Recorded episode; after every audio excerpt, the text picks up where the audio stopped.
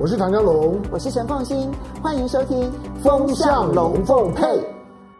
风向龙凤配，我是唐家龙，我是陈凤欣，我带风向，我来跟风向，因为你晕头转向。虽然我说呢是跟风向，但是呢，坦白说，风向龙凤配呢，其实有一个很重要的责任，就是在全世界的风向刚刚微微吹起的时候呢，我们就必须在第一时间抓住这个风向，抓风向，测风向，然后告诉所有全世界的华人呢，这个风向可能在未来一段期间，它会影响全世界。我想大家印象很深刻，就是。从这个中美贸易战，好，就是从特朗普呢，川普他开始发动中美贸易战，然后呢，到这个他的选举，共和党呢提出来的整个的这一个反中的这样子的一个议题，然后同时我们也看到，就是中澳之间还有中印之间，它的冲突和解，我们每一步其实都提前的为大家抓到了风向。那现在呢，国际上面有一个重大风向呢，这边呢，其实我们应该有责任、有义务来让大家了解。那就是因为拜登上任，而不是川普之后呢，那么全世界开始围剿一个风向，那就是新疆议题。嗯，那么我们现在来看啊，昨天呢，国呃这个联合国的这一个临时大会哈，就他的这个这个会前会呢，那开始讨论的时候呢，诶。你就发现到说，包括了德国，哈，包括了英国，开始提出了新疆的议题。当然，美国现在说他们要重返人权委员会，就是他这就是因为美国先美国退出了人人权委员会，他退出的原因就是因为美国涉及到种族灭绝，那是事实啊，对啊，那是事实，而且不是早期的印第安的种族灭绝啊，而是因为阿富汗战争的时候的种族灭绝。啊，所以他说。你们怎么可以调查我的种族灭绝？那所以他就退出了人权委员会。好，那这个其实只是其中的一个指标。最新的消息是，荷兰的国会，嗯，荷兰的国会呢通过了，那么谴责就中国现在在新疆呢进行种族灭绝。我请我们的同事呢整理了一下，现在各国。有关于就是指控新疆种族灭绝的一些发展，嗯，加拿大国会是二月二十二号通过提案，嗯，当时呢两百六十六票对零票，嗯，然后通过了呢就是种族灭绝这个东西，当然不具约束力。荷兰呢也是通过了同样的案子，然后说但没有表明说中国必须要为此负责，而且这个动议也没有约束力，可是也是通过了。立陶宛现在也计划要提出类似的法案，那么法国也提了类似的这个这个问题，英国也提了类似的问题，日本也提了类似的问题，就连土耳其也都在这件事情上面发生。另外，其实美国呢，那么早在一月十九号，那就是在川普下台前一天。他的国务卿蓬佩奥说，中国正在种族灭绝。嗯，好，那现在呢，美国共和党也要提案，然后通过这样子的一个决议。嗯，当然，美国国务院的法律顾问办公室嗯说，没有任何的证据说中国有种族灭有在新疆上面举行种族灭灭绝。各位有没有注意到这个风向？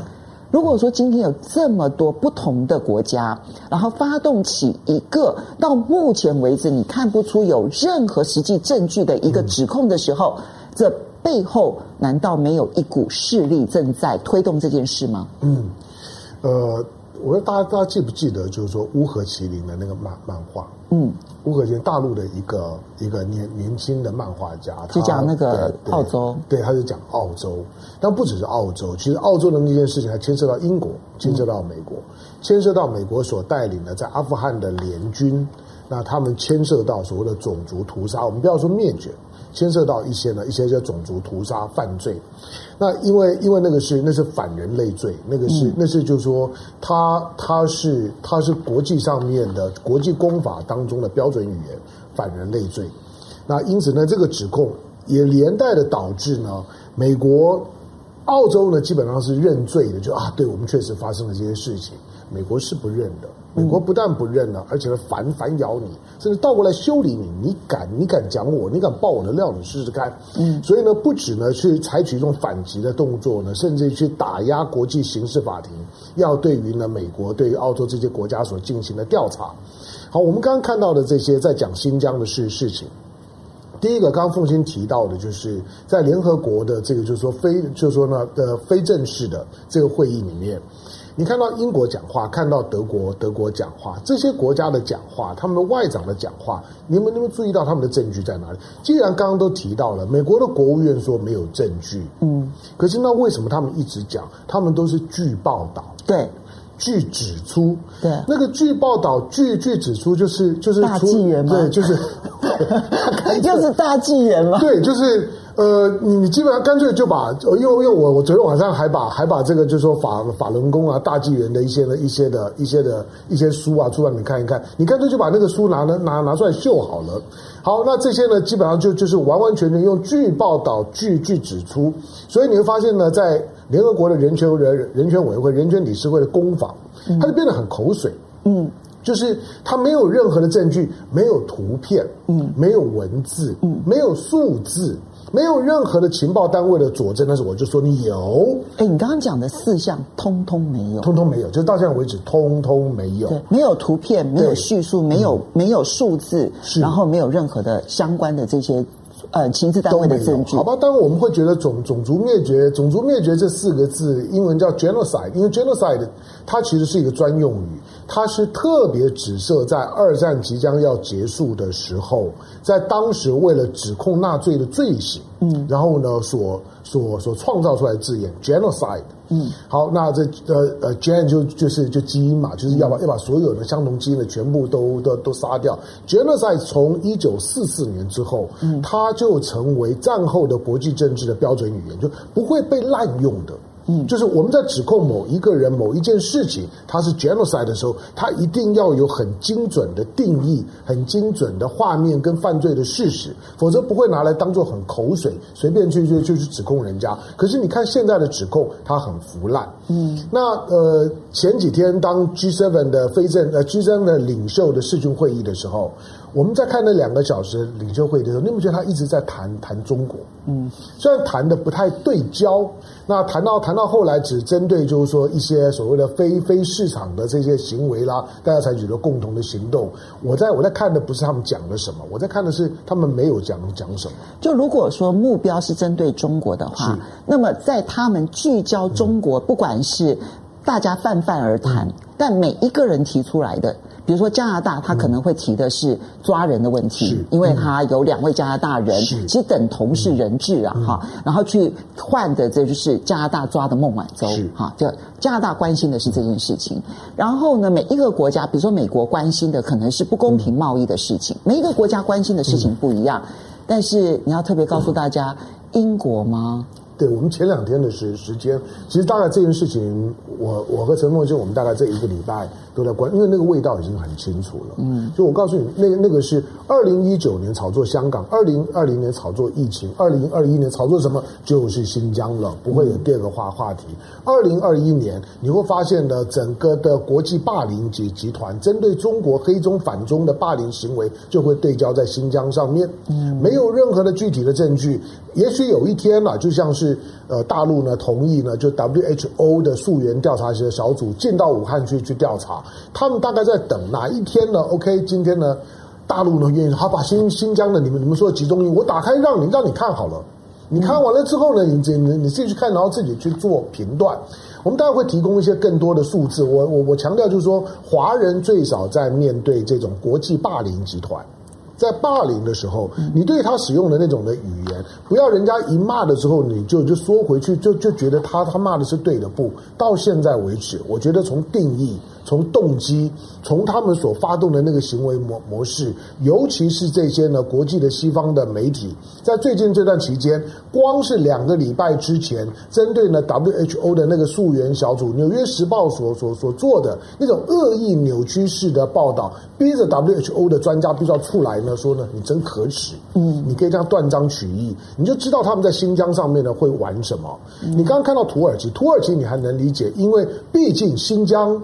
对于维维吾尔的操作的最核心的力量，是一九九三年所出现的东土耳其伊斯兰运动。没错，土耳其一直是背后的，背后的说土耳其嘛，它就是突厥后裔嘛，是，所以他一直觉得哇，我们就是要要重建呢大大突厥的光荣，所以呢，它的范围很大，它就像是伊斯兰一样。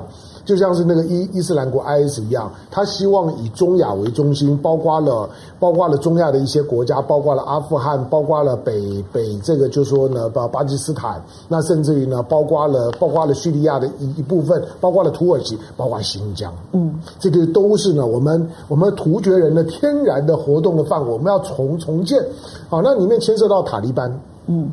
所以呢，他们呢，从一九九三年之后，他们就一直在从事恐怖活活动。一九九六年呢，塔塔利班在占领了整个阿富汗。二零零一年，因为九幺幺事件，美国进军阿富汗，把塔利班给推翻了。推翻了之后，二零零一年九幺幺，二零二零，然后之后呢，二零零一年美国呢就进到了阿富汗。二零零二年，你知道联合国干什么吗？二零零二年，联合国委员会宣告东土耳其。东土耳其斯坦东突厥伊斯兰运动这个组组织叫东伊运，是国际公认的恐怖团团体。是，二零零二年认为你你是恐怖团体，美国也把它列为恐怖团团体。刚凤青讲到讲到这个这个庞庞佩尔这个不要脸的东东西，我说的真的是个不要脸的东东东西。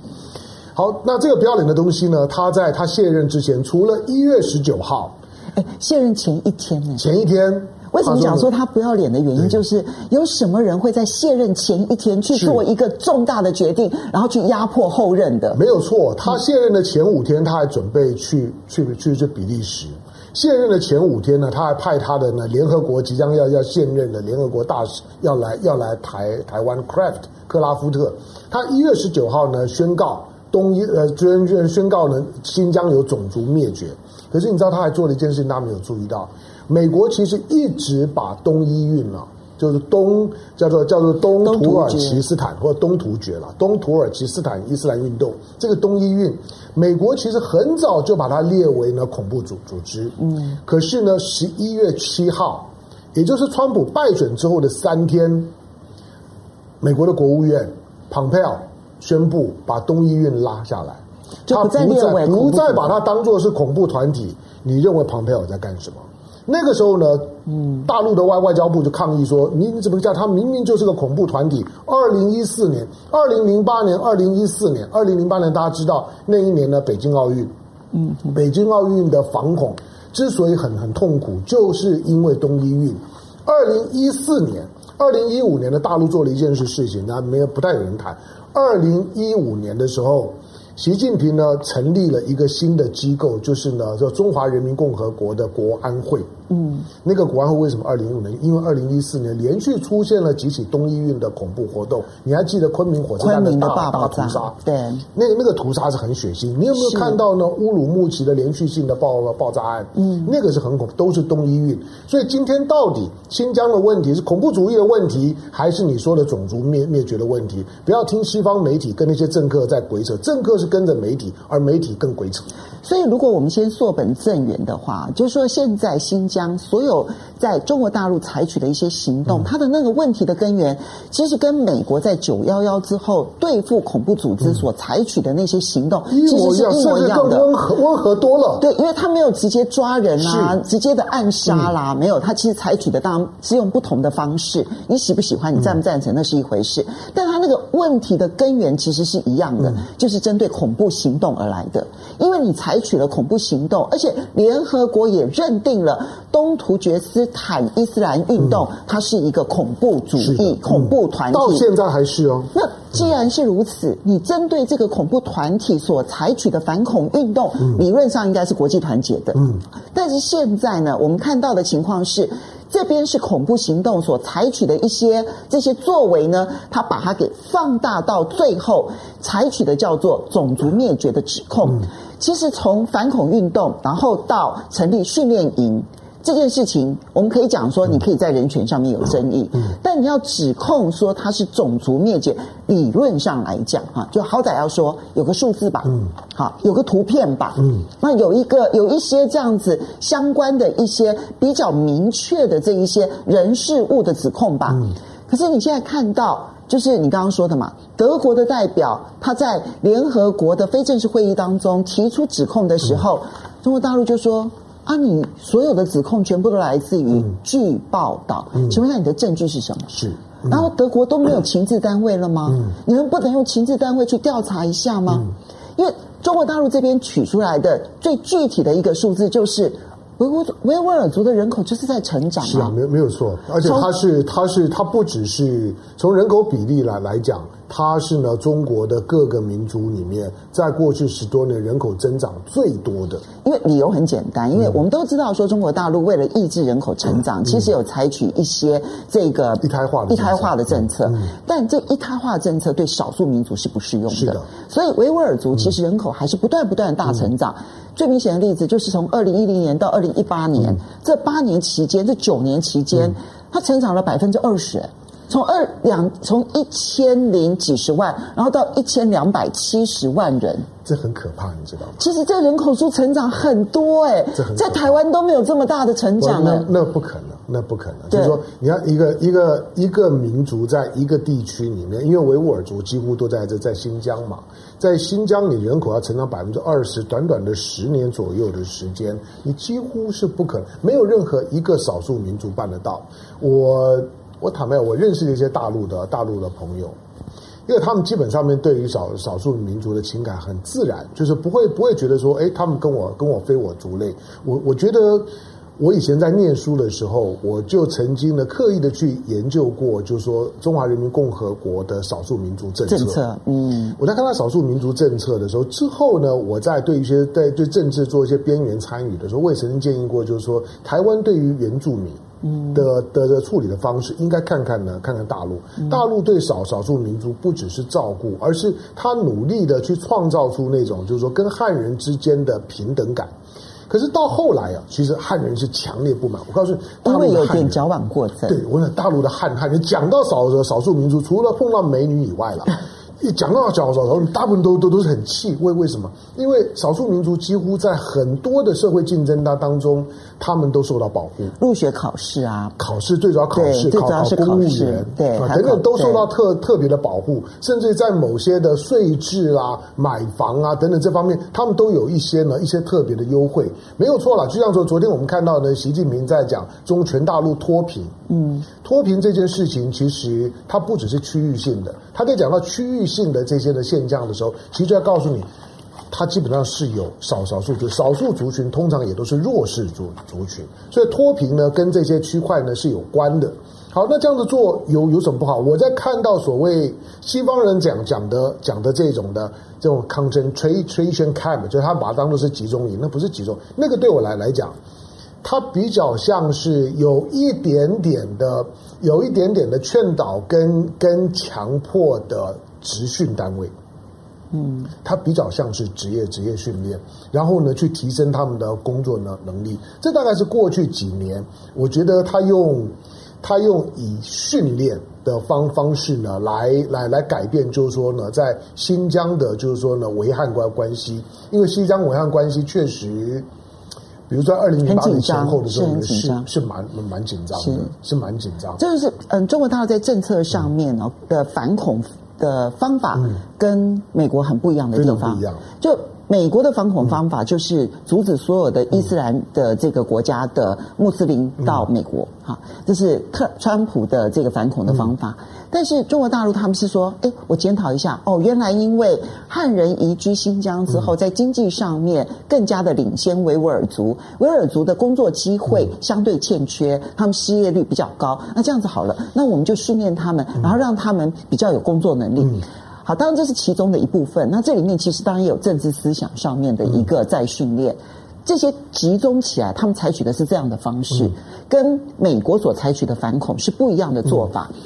你可以有不同意见，我还是这样讲，你可以有不同的意见，但是要变成上上升到种族灭绝的指控，嗯，嗯对，那个实在是太夸张了，就是说太勉强。你可以，你可以觉得，因为拜登上来了，那美国呢？美国其实对于中国的，就是说呢，要黑中国，要去反中，他最需要的就是找到一些他的盟友们都能够接受的人权议题，因为用经贸的议题，他的盟友们不见得同步。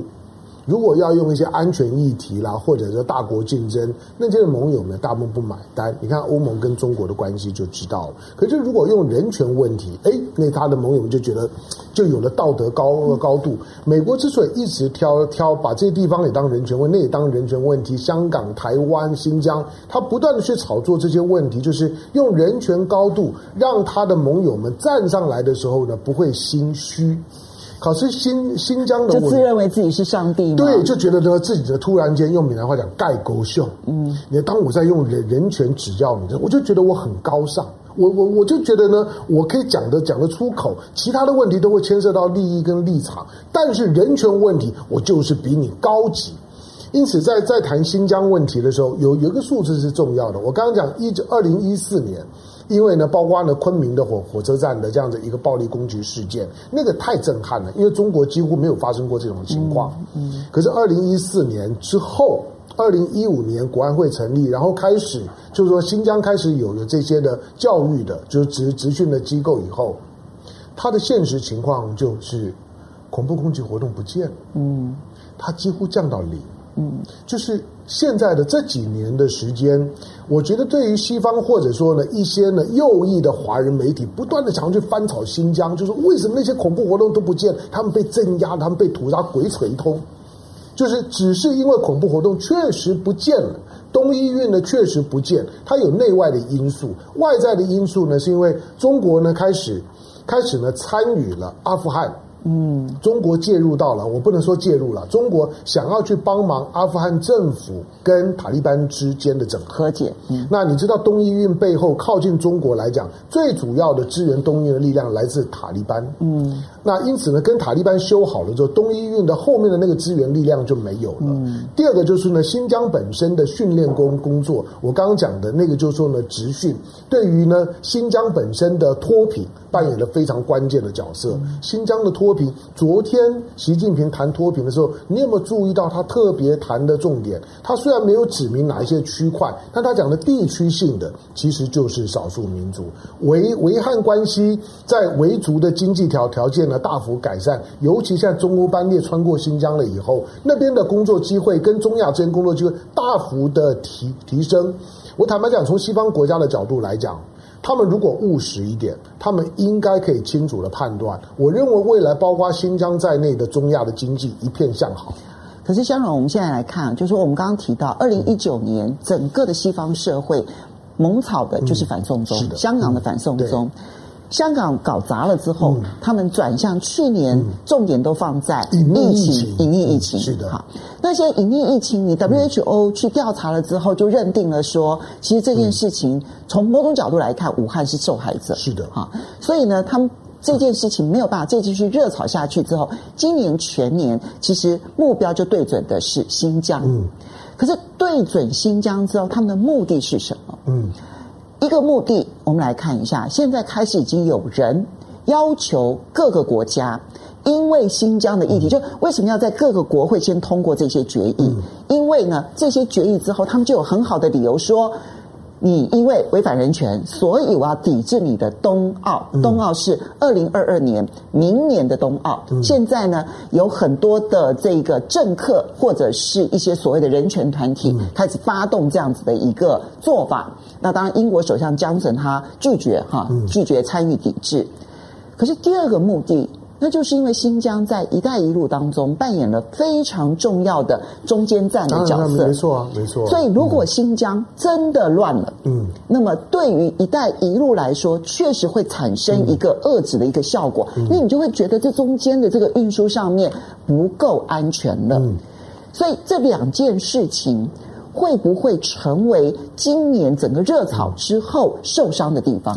对，因为中欧班列可以开啊。可以这样子，一年我们的这几年谈到的，去年中国班列开到了一万两千四百多多班，嗯、平均一天呢将近四十班，嗯、每一班呢那个长度动不动呢都都是一两千公尺以上的列车，它可以这样子开，其实另外一个隐含的就是告诉你，这一路上面是平静的。你想，如果我是一个恐怖团体，尤其是针对中国有敌意的恐怖团体，我如果要发动攻击，中欧班列不好下下手嘛？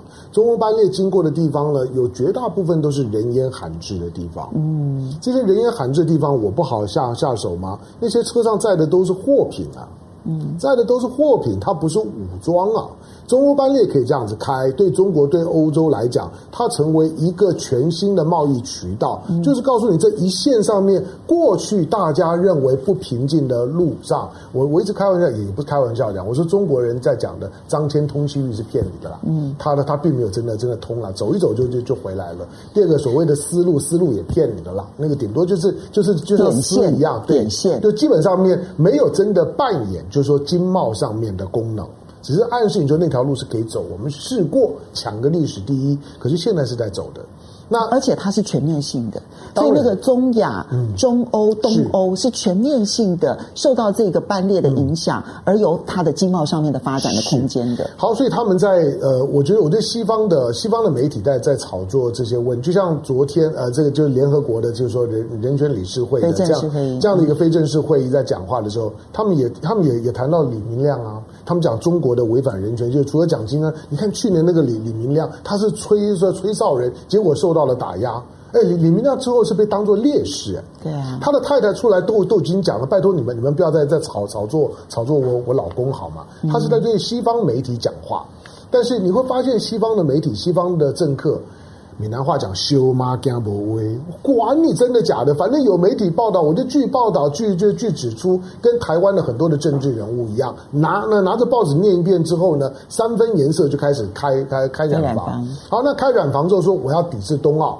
我就看嘛，我其实我不看英国了，英国呢当当然很很不要脸，英国呢英要英国最最近我一直觉得。Boris Johnson 真的是一个让我觉得非常佩服的政治人物，就就是我觉得他有躁动症这样子，对，就是、一下子骂人骂中国骂得很凶，嗯、另外一一一下子又说哦，我是一个热切的清华派。嗯对，所以让我担心的就是说呢，感染 COVID-19 之后呢，不见得会伤到肺，但有可能会伤到 你。你不要乱讲，对，就是开玩笑的。对他，因为他他他说生完病之后，整个人的那个那个感觉就非常非常的不一样。但是我在乎的是美国怎么表态，嗯，就是拜登怎么表态，对，就拜登怎么表态。到目前为止，嗯、拜登是没有表态的，嗯，因为拜登在和在和加拿大总理呢杜鲁道的在在通话的时候，在视讯的时候。有两件事情值得关。第一个，他已经在等于是告告诉，就是说杜鲁道，好，我来帮忙你处理那两个在在中国呢被被扣留的加拿大人，因为那两个加拿大人是联动到孟晚舟，嗯，所以换句话说，他在告诉你，就是好，孟晚舟的事事情，来，我来讲讲看怎么样处理。第二个，我说了，如果如果今天呢，在拜登时代，中美关系如果有任何让你觉得柳暗花明又一村的。那你就看一个人，看一件事，一个人就看孟晚舟什么时候做的处理。另外一件事情就是看休斯顿的总领事馆跟成都总领事馆什么时候重开。嗯，这两个总领事馆最近有意思。休斯顿总领事馆最近因为德德州的关系，我估计啦，我原来估计德州这一波的灾情如果过了，那个呢重开的机会就成熟了。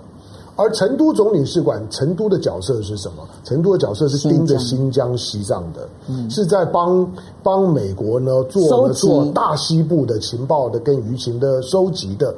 美国如果对新疆有有意见，你想今天他的他的成都总领事馆，他有机会重开吗？换句话说，看看呢成都总领事馆开不开，你就知道美国对新疆的态度。好，所以这一波刚刚香蓉所形容的反中黑中霸凌集团的热炒新疆议题能不能成功，其实现在就要看拜登的意愿了啊、哦。好，那我们在这一这一段结结结束之前呢，其实香蓉。我们对你有一个好康大相送，这样子就是新疆美女认一认哦。OK，好好好，这个好，就是这是我们小编特别邀请出来的，嗯、你认一下。你说你说新疆美女你都认得，没有？就是我我只我只认得像佟丽娅。然后，然后迪丽热热热巴，哎，这个这个是佟佟丽娅，对不对？这是佟丽娅，哎，你很厉害哦！来下一张，啊，这个这个是迪丽热巴，迪丽热热巴。那第一张，第第一张那个那个我我一直我一直叫古力娜扎，对对对，古古力娜扎现在也也也很红的。我有看嘛？我真的爱新疆美女。对本人对新疆没有什么认识，顶多在在台北的路上买那个新新疆的饼，你知道不是有很多卖卖那个卖那个些新疆大的？还有就是见到新疆美女就会眼睛新疆的美女比较有感觉。好，来，我们谢谢这几位网友。那么，哎，田威酷他还他先抖内了，Daniel Ten 也是先 抖内了之后再看，谢谢。然后 Zaylen Chang 也是先抖内了再看，然后很多呃呃这个凤哥呃呃 Artina 也是先抖内了再看哦。然后呢，再接下来我们再来看到的是这个呃这个也也也嗯 Jin Chang Wang 也是先抖内了再说，这样子还让子弹飞，好，谢谢他，这个也是。然后 Danny Way 也是先抖内了再看，他说以政治考量跟意识形态来处理人权议题，才是对人权真正的亵渎。哎，这句话说的有道理啊。好来，然后这个金川旺特别特别提到说，大陆好多都转了香农致敬 PLA 收编房的视频，唯一保留一点好感的原因，只因为香农。凤心姐这一卦了，谢谢你。要保持对台湾的认同啊！好来，然后这个呃，这个我我不太会念哦，这个是日日文的留言啊，呃，CDD，然后说 NED 在去年十二月十号发表声明，从二零零四年就开始资助维吾尔组织。这个是可恶的，N 对 ND 是 ND 就就是美国的民主基金会了。对，那我们之前讲过，民主基金会在一九八三年做了转型，就是在雷根时代。嗯、那雷根时候，那个时候他们都已经讲，就大家都说我们是 CIA 的，那我们能不能就是装的不太像 CIA？所以它就变成是一个基基金会，以前它就是 CIA。他他其实就是 CIA，转型的时候他还是 CIA，对，然后他，他所有的资助的对象呢，都都是呢，比如说他资资助香港，对，资资助新疆、呃西藏等等，一点都不意外。你看到的许多的反中黑中的大陆朋友讲的，就是他们大陆分分成所谓的爱国者跟恨国者。那这些的恨国者的团体，绝大部分呢都有收到 NED 的钱。好，到二零一九年总共花了八百七十五万美金。嗯、可恶啊！好的，然后接着我们再来看到的是张璐，谢谢你的抖内，嗯、他说唐香龙才是今天真正的国共两党都买账的人物。真的买账，你知道不要 不要害人。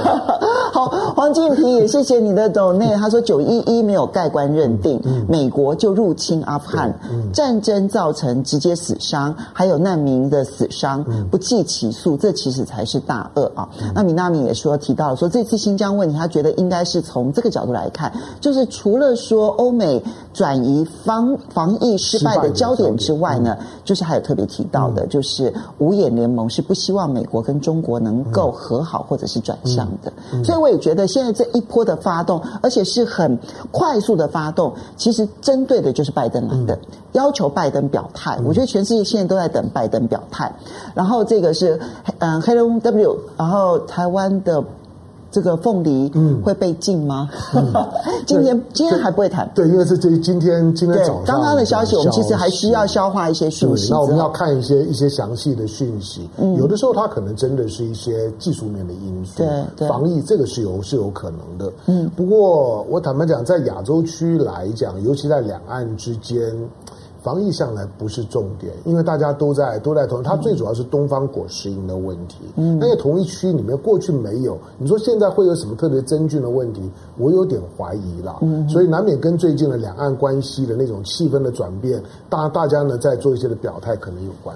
好，我们第二个话题呢，其实就是中美台之间呢，其实有一个很特别的经贸关系，嗯嗯、当然就是半导体。我们先来看一下，就是拜登呢，他在二十四号正式的签署行政命令，要、嗯。要求未来十个月的时间呢，好好的审查四个产业是否依赖它不可信任的国家。嗯、这四个产业当中，其中包括了半导体。嗯、我们现在来看这则新闻。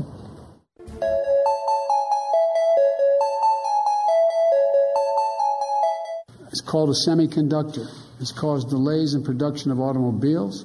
That has resulted in reduced hours for American workers. After the supply chain crisis hit, we need to prevent the supply chain crisis from hitting in the first place. 手中握着半导体晶片，就是这个让白宫伤透脑筋。晶片大缺货重创汽车电子产业。美国总统拜登紧急签署行政命令，要对四大关键产品供应链展开为期一百天的审查，包含半导体晶片、电动车大容量电池到稀土矿物和药品，甚至点名要跟台湾、日本和韩国组半导体联盟，降低对中国的依赖。We have had clearly Taiwan.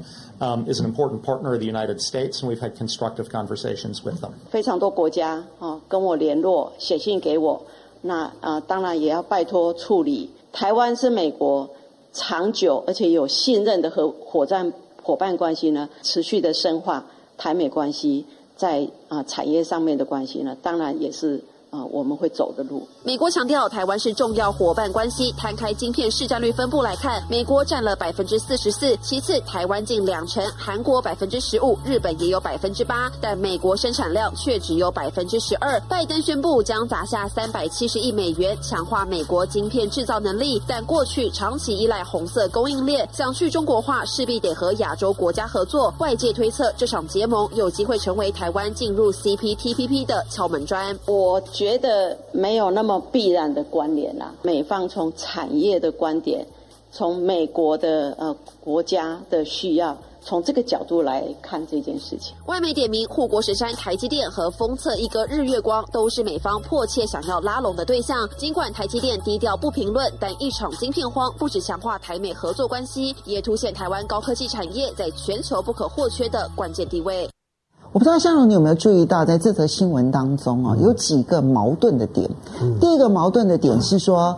那么，好像中美之、呃、台美之间呢、哦，因为半导体越拉越近，嗯，那美国会越来越依赖台湾，好，我们现在变成了一个策略联盟，但是同时又说，美国为了摆脱对于任何一个国家的依赖，他要砸相当于台币一兆新台币的钱来重建整个美国半导体的制造业。如果今天他自己要在美国内部去砸一兆新台币，然后重建他们的制造业的话，请问一下，美台之间在半导体上面的关联性到底是会增加，还是未来反而未来我们可能承受更大的压力？呃，美台之间的关系一定是会会会继续的增加，会成长。但是，那为什么美国需要去砸大钱在自己的国内重建整个半导体的供应链，把供应链抓在自己手上？嗯，简单讲就是他对于台湾的未来没有信心。这是一句最最中肯的话了。这是最简单，就没有错。现在呢，的美台美台之间的半导体呢是一个同盟关关系，然后呢的全世界，包括美国，都高度的依赖台积电的晶圆代工。嗯，但是如果有一天，因为因为因为两岸之间的战争或者等等的原因，台积电变成是中积电的时候怎么办？嗯，那到眼前，当它还是台积电，OK。但是我要提防，它如果变成中积电的时候，那我怎么办？因为你要知道，在半导体这件事情上面，其实美国没有依赖中国大陆啊。是，因为中国大陆其实在半导体的需求上面是远远不及它的供应的。没有错。所以它其实每一年它是全世界最大的半导体进口国。晶片，对。对，就半导体的晶片而言，它是全世界最大的进口国。都就是台语的那一句话嘛，起价那么高，个破瓜，没有错，所以他根本就没有要出口他的半导体啊。所以大陆的商务部就是说，之前呢，之前在在在中美中美贸易战，他们在在谈，那不就讲说，如果要解决中美贸易，你谈的最简单嘛，你把你你把晶片多卖一点给我就好，你来我通通要啊。是啊，那你晶片都都不卖，你要你要我改改善什么？晶片是我最需要的。对。不，当然你现在听到拜登在讲这些话的时候啊，他会有的另外的一个矛盾，就是说。拜登上来了之后，他他做了一些很简单的原则性的标举，其中就是呢，有关于贸易冲突的问题、贸易结构的问题，他要呢回到国际规则。嗯，如果回到国际规则的时候，这个时候他对于这些的这些的产业项目的检讨，检讨完了之后，如果他是要打破国际规则，用这种你跟我比较好啊，你要你要把东西给给我，那不是国际规规则。对啊，那个就不是国际规则。对啊，那相反的，当他要去重建的时候，反映了就是说，他对于未来的国际政治局势的不信任。所有美国要把安全准备都都摆在自己家里面，尤其包括像是稀土，嗯，包括像是一些防疫的医疗的物资，全世界上百分之七十的医药跟医疗的防疫物资都在中国大陆。嗯，稀土跟防疫物资在中国大陆，这个是毫无疑问的。没有错，你你你当然会会有些依赖。可是这些的问题在二零一六年以前，它不是问题，嗯，二零一六年以前没有人在讨论这些项目，就是你只要不要把你的那个不安全感的那种对于敌人的恐惧总和不断的拉高，这些问题其实不是这么迫切的问题。这个时候为什么这么的迫切？就是大家的猜忌心高了，不安全感出来了。本来感情很好的，现在呢，现在呢出现了隔阂，出现隔阂之后，大家就是各自提防。但是美国的操作的方式，它隐含着对于未来两岸变局先买保险。嗯，简单讲就是，当台湾的台积电占了百分之将近二十。尤其晶圆代代工的高端的晶圆代工的产能都在台湾，美国要买保险，他当然当然必须要避险，所以他逼着台积电到美国去去投资啊，嗯，他必须要把一些的高端的技术想办法拉回来，如果没有的，也必须把台积电绑回来，绑台积电是有点抢亲的味道了，避免有一些的技术将来他完全没有办法掌控，所以你看到美国拜登的这些的检讨，简单讲就是他要摆脱对中国的依赖。而半导体的部分，它要防着有一天台湾被中国吃了。而美国现在所有的主流的舆论里面，他不会告诉你的，但那个潜台词，你看他的动作就知道，他的动作就就是告诉你，台湾早晚有一天会被大陆吃了，我们要提防这件事。所以呢，讲说半导体要跟台湾结合越加的密切，嗯、这个是绿色媒体呢所供应出来的一种讯息。是，但是你仔细观察背后的这些数字之后，你会发现说，其实美国的这些动作看起来还反而比较是。防止台湾有一天成为中国的一部分，嗯、这件事情他们才反而是防范的重点。嗯、因为否则的话，现在半导体的晶片它其实并不依赖中国大陆，嗯、它依赖的其实是台湾。嗯、可是它却要砸钱去建立自主性。嗯、而第二个潜台词就是，哎，这好像跟国际上面的自由经济市场的基本的潮流。嗯好像是违背的哦，没有错，就就你在指控中国大陆补贴，你在指控中国大陆这个不公平竞争的时候，你这四个产业的检讨的那个背后思维。其实并不是一个自由市场的思维哦。嗯、对了，当拜当拜登用这种的用用用政策性的这种的这种的批文，然后呢要求呢政府部门开始检讨这几个产业的供应，因为他表示这个是美国很核心的、很核心的安安全议题。那当你做这些事情的时候，他就是要脱离经济规律，嗯，用政治思思考去解决这件事情。因为如果按照经济规律的话，现现况对美国来讲一定会有不安全感，嗯，它的半导体或者说呢，它的它的这个不管是不管是防疫物资也好，或者是我们刚刚讲的稀稀土也好，它一定会有不不安全感，是一种所有的战略。我我我我们昨天呢特别提到过，我说什么叫战略？战略就就是如何去应付不安全。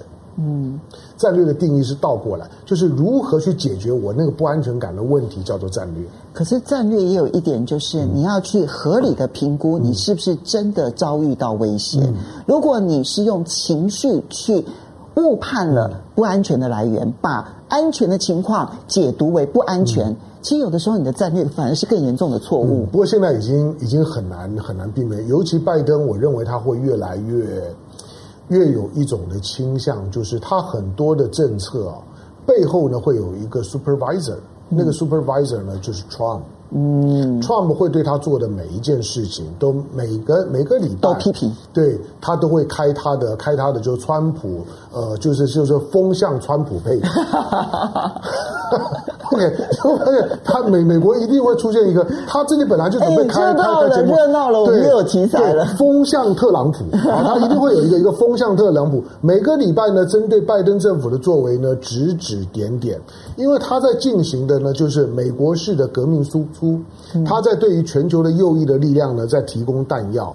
这个是呢，特朗普在做的事情。好，就是因为我们刚刚提到的，就是拜登的这一个检讨半导体的这件事情，它背后的思维有那两个矛盾。第一个矛盾就是看起来不像防中，比较像是防台。是。然后第二个矛盾是，它其实违反是整个国际上面的市场经济的基本规则。所以你会发现到，哎，最亲美国的台湾的 PTT 网站，是反而在这件事情上面，其实充满了嘲弄的声音。嗯。比如说这里面的嘲弄的声音，我们。来看一下，就是说，哎，台湾不会用卖的，台湾会用送的这样哈。然后呢，就说，嗯，讲这个这个拜因好像都是因为台积电在在卡住一样，这件事情是很疯狂，是我们疯狂盖出来的耶。然后呢，也有人提到说，啊，台湾其实就是因为肝便宜，心肝的肝，肝，嗯，因为觉得 我们就是卖肝，就是知道说我们的半导体产业其实是卖肝卖出来的。然后这边就有人提到说，哎呀，放心啦，台湾小老弟是非常乐于当工具人的，所以。你会发现到 PT 上面的这个回应，嗯，它其实没有真的点出那个矛盾，但是大家有感受得到，就是好像美国现在讲说半导体要跟台湾合作，事实上其实是捏着台湾往前走。嗯，我觉得那个 PTT 的那个回应是如此。因为，最近大家谈晶片都是谈车用车用晶片，其实车用晶片缺货的问题大概快要快要过了。至少通用是、嗯、呃，通用是这样觉得。对了，大概快要快要过了。可是你还是要注意到，就是说，呃，就像是去年中国，中国成为全球最大的直接的投资的目的地。嗯，就是说呢，外资投资对外外资的投资投资外来直接投资的第一名在中国。嗯、你有没有去注意到，就是说哪一些的项目是最大的？嗯，几乎都是汽车产业。嗯，戴姆勒、克莱、克莱斯勒。嗯，BMW。这些呢是几个里面最大的投资，而且他们主要都投资是电动车。是，所以他在告诉你，就是说，包括电动车的市场呢，其实都在都在都在大陆，将来相关的成长最快了，对，主要的主要的呢，也都的也都在大陆。它就是一个，它就是个势头，然后短时间之内呢也很难改变。那今天呢，今天今天当大家在谈台积电的时候，我也会注意到最近像是像是蔡正元写的那那那那篇文章，我我我觉得他在他在唤醒大家。一个大家不太愿意去谈，因为谈起来很尴尬。其实台积电本来是党营事业，对啊，它本来是国营事业，对，它其实它是先从党营变国营，是它本来是在呢，没有人要投资，认为谁会怎么可能成功？第三世界国家怎么可能去去去做半导体？那时候麦肯锡的报告是说不可能成功，当然不可能。对，所以即使是张忠谋要回来，其实也也是半信半疑。张忠谋也没有那么大的把握，台湾什么都没有。当时是蒋经国几乎是请国家之力把钱就丢进去，先把国民党的党产拿出来投资。没错，他就只是因为他相信李国鼎他们的判断，李国鼎也没有把握啊。这件事情我访问他的时候，我他到现到他要李国鼎要过世前，在办公室访问他，他都还常常聊聊这件事情。他说那个是不小心的，他不是不小心，他就是说不不是有那么大的把握。大家都以为今天好像我们只要做了就就成功，哪有这么简单？我还原一下当天在。现场的人转述给我听的，李国鼎跟张忠谋讲的话，李国鼎跟张忠谋说的是说，他说张博士，我不懂半导体，啊，哎，你要知道哦，等下李国鼎是物理系毕业的哦，他其实是物理系毕业的哦，但李国鼎说我不懂半导体，嗯，他说我不知道这件事情会不会成功，但是我们决定相信你，是。就这样子。其实这句话。听起来很，听起来很会会会觉得很很很热血，对对对，很热血，然后也带着一点点悲壮。就是那个时候，台湾其实其实手上并没有什么的东西，风雨飘摇。嗯，那一天到晚，老共要学学习台湾，可是你看到的那一小群人，他们就在做这件。你说国，你一一直都有一种声音，就是说国民党呢没有把他的心摆在台湾，觉得国民党随时要回大陆，可是。你你你知道这一段的过程吗？如果没有这段的过程，哪有什么什么护国神山？所以今天谈台积电的时候，这些巨王椅。你听完王美花讲的，好像的台台积电他们创造的都无所谓了，反正是台湾的资产。我只是说，在处理这件事情的时候，台湾永远要记得一件事情：寡人无罪，怀璧其罪。台湾无罪，但是有台积电就有罪。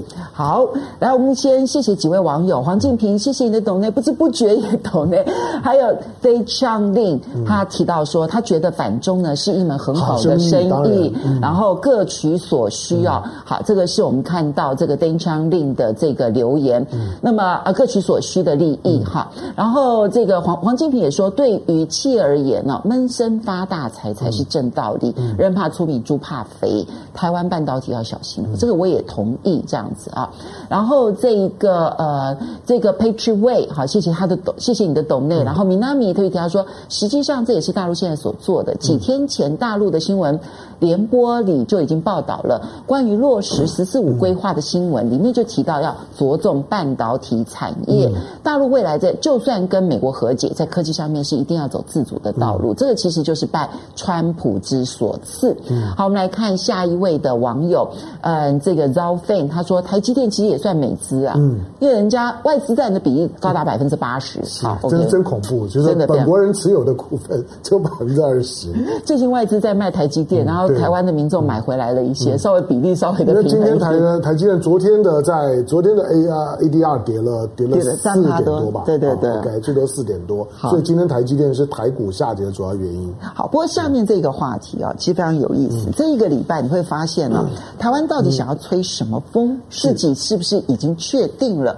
那么之前我们看到说，整个国安会的人事调动当中，最重要的被点出来的就是陆委会的主委从陈明通换成了邱泰山。是邱泰山呢，在接任的记者会上面呢，就侃侃而谈说，他是带善意来的，他是要去解决两岸之间现在僵持的问题，希望两岸之间能够和解，能够好好的对话。看起来好像想要吹春风，嗯，但问题是最新的报道说。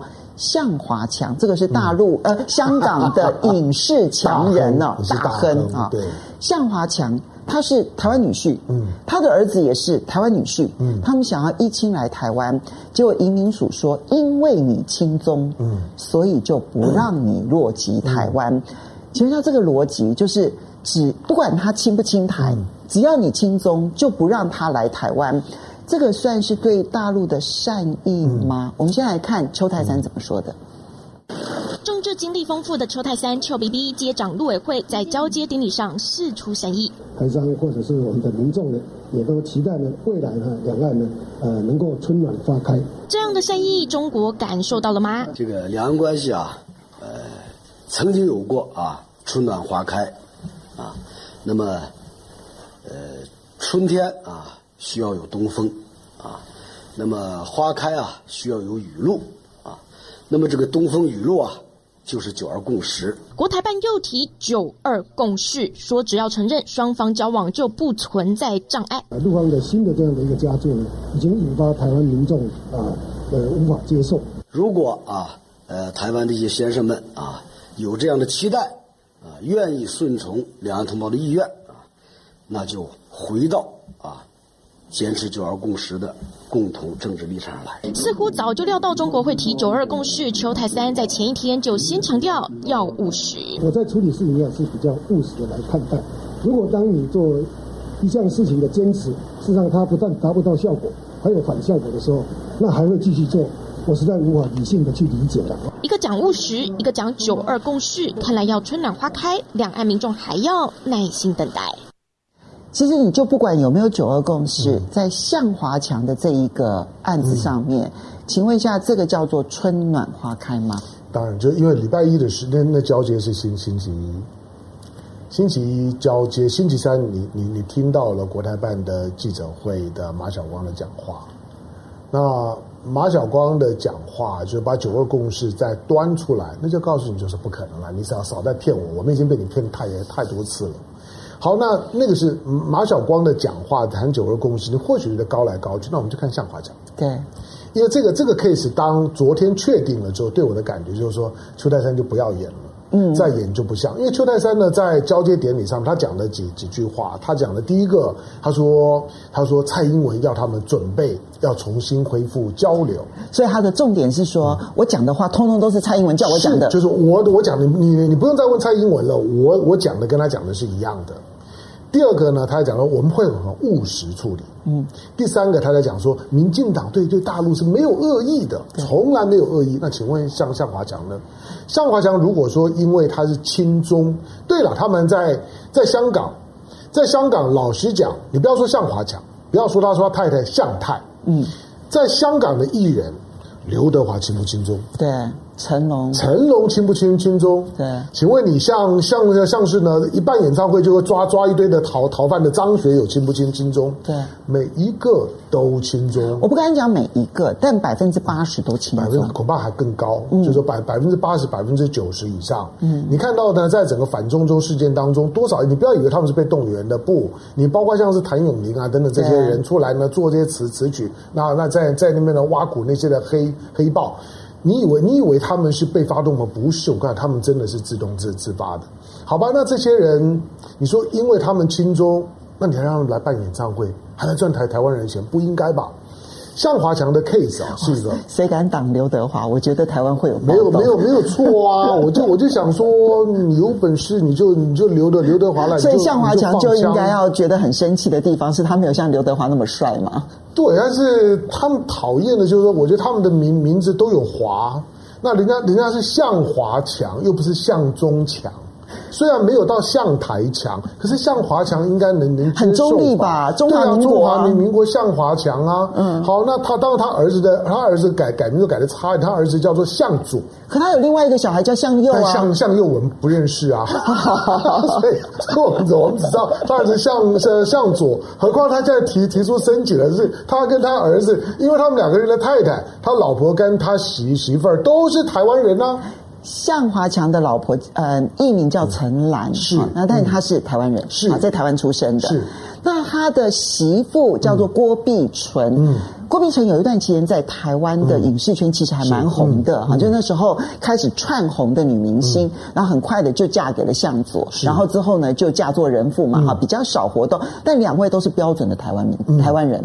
嗯，我就说，呃，因为他们是台湾女女婿，嗯，大家有没有想过，就是说，台湾女婿只是因为你觉得他轻中，你要知道轻中或不轻中，几乎是在做一种思想审的审查，这就是重点。因为你并不是拿出证据说、嗯、啊，他是情治单位派来的。嗯、如果你有这样子的一个证据的话，嗯、那毫无疑问，嗯、他就是来做间谍的，当然不可以来，对不对啊？你要有这个证据，我觉得没有问题。那可是他举出来的所有的佐证，都只是因为他跟北京政府很交好。嗯、那现在问题来了。你不是说蔡英文要对北京释出善意吗？要递出橄榄枝吗？嗯、那为什么香港当中亲北京的就不准来台湾这件事情叫什么善意？嗯、对，所以向华强的这个这个 case 啊，在邱泰山上台的三天呢就被拒绝掉了。嗯、被拒绝了之后，他不止呢给北京是一个很大的 sign，你邱泰山在玩假的。那个呢？什么要要要交流？那是骗人的。他更伤的是台港关关系。嗯，真的吗？那香港会有一半的人可能会觉得台湾很棒吗？呃，不是，就是说以后香港如香港人如果来申请台湾的移民或者说居留获准，那香港政府就知道这个人是不轻松的。就是反中的，对，这个 哦，所以台湾用审查来审查香港的 亲中跟反中，这不是很可怕？台港、台港、台港之之间几乎已经所有的关系都快要都快要断了。我们我们在那边的代表处都快要没有人了。然后呢，向华强来，你仍然要做这种的审查。对了，他们你回头去看的时候，他们当然在在在呃，不管他们，比如说他跟他太太的这个经经纪公司叫中国星。China Star，嗯，可是伍佰的伍佰的那个乐乐团叫 China Blue，就就只是因为它是 Blue 就就可以吗？China Star 就不可以吗？你同样他们没有说反送中的时间，或者在过去他们发表过一些亲北京的言论，或者在反送中的时候呢，他们呢对港府呢是比较支持，对港警比较支支持的。这样不可以吗？老实讲，以向华强他们的讲话的内容来讲，我认为向华强亲中还比不比不上我啊！我更更亲中，我欢迎向华强来亲我这个这个中。可是蔡英文政府巴不得把你赶出去啊！对，这个这个，我想幸好我是在台湾土生土土长，要不然真的就很多人说中国住滚滚回去。向华强更妙的是说，哎。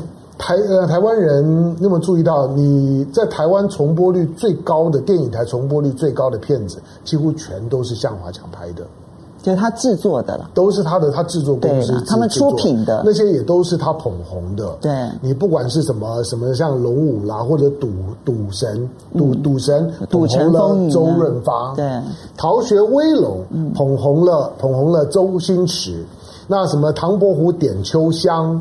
或者是呢，你还看到的呃，比如说，比如说，比如之后的，像是九品芝麻官，这些都是在台湾电影一直重播、一直重重播的，然后几乎已经已经早就已经远低于成本了。向华强电影在台湾家喻户晓，许多喜欢做酷手影片，你知不知道你剪的那些的片段，几乎都是向华强出钱制制作的。结果他的电影在台湾大放特放，人不可以进来，他是台湾女婿。台湾女婿不能够不能够进来，只是因为他亲中，而那些跟台湾一点渊源都没有的那些黑豹，你却觉得他可以进来，只是因为他反中，把意识形态当作是移民审查的标准，那很可怕，那会让两岸关系这之间，未来你连陆配都不用来，你不至于告诉我陆配不亲中吧？嗯。我觉得台湾其实号称叫做自由法治的国家，嗯、但是请问一下，这一点的思想自由在哪里？嗯、就是说，你没有亲中的自由，嗯、你有反中的自由，但你没有亲中的自由。嗯、那法治而言的话，我们在台港澳所有的相关的这个港澳关系条例里头，到底有哪一条明文规定说你有亲中的行为是不可以来台湾的？嗯、到底有哪一条是这样子规定的？对，让他会他会认为，就是这个时候来是一个是一个策略性的移民，是一个带有带有可能的统战企图的移民。你知道，就当你的移移民政策开始有诛心之论的时候，嗯，我我坦白也没有错啦。如果你像如果你申请美国的移移民，申请很多国家的移民，他要拒绝你的时候，他他不见得需要跟你讲讲理由。嗯、如果你有跟移民官打过交道，你就知道，你聊的时候，你觉得聊聊的还蛮蛮蛮开心的，他就把你的案子一盖。就叫你回回回去，嗯、你连他为什么盖你，你都不知道。嗯，那台湾方面当然不是不能够这样做，可是香港向华强他是台湾女婿，嗯，我想到这个是人道问问题。这个情况跟去年的这个时间，台湾拒绝武汉的那些台湾人回来，不是一模一样？因为你们的亲戚呢在在大陆，因为你们回去探亲，因为你们跟中国都有关关系，过年时候在武汉过，不用回回来。向华强也是一样啊，他为什么不可以回来？理论上来说，这种的依亲应该很自然的基于人道审查就过关了，结果竟然在这边大做文章，他就在告诉你，所有的邱泰山上台讲的那几句话。骗人的而已。好，我们来回应几位网友的留言呢。听肖样他特别提醒你，香龙他有个儿子叫向佑，估计会比较好签。对对对，请向佑来来签一下。可是向佑的老了老婆是台湾人吗？哦，不是。好来，呃，谢谢臭边边，也非常谢谢这个 Moon 妹啊。那么他说，台湾人对国家的过去，很多人不明白。如今民进党政府有护国神山可以靠，那么当时政府的付出一点感谢之心都没有，理所当然的收割。一副全部都是他们的努力，更可恶的是掩饰真相、欺骗年轻人。然后这个听萧燕说，香龙到中国大陆做直播吧，动不动就会有几千万的点阅。我们不要，我们其实在在台湾，其实我觉得对于全世界的华人来讲，去认知这个世界，他所思考的这个所有的这个国际情绪，有一个很重要的华人观点，其实这是我们。带的风向当中非常重要的一环，没有错了。这是这是凤凤金和我们在做节目的时候，我们希望能够能够做个全球华人不会需要经过审查的视角。不管你听得进听不进我我讲的话，我也会很真实的告诉你，我亲中，我就是中，我是在台湾出生的中中中国人。这点呢，我一定告诉你。那你喜不喜欢？我基本上都尊重，但是我一定会继续呢发出我认为对的声音。好，要非常谢谢大家的收看。嗯、我们下个礼拜我们会邀请好朋友来好好谈谈国际新闻了。对，我们希望就是说最少每个月吧，能够、嗯、有一次有一次可以呢邀一些的专业的一些好朋友们，针对呢重大的国际新闻事件，大家呢可以像是圆桌会议一样做深入的解读。嗯、下个礼拜会。会是谁？卖个关子，到时候就知道。那下个礼拜再见喽！嗯，谢谢大家收看，拜拜。雅虎。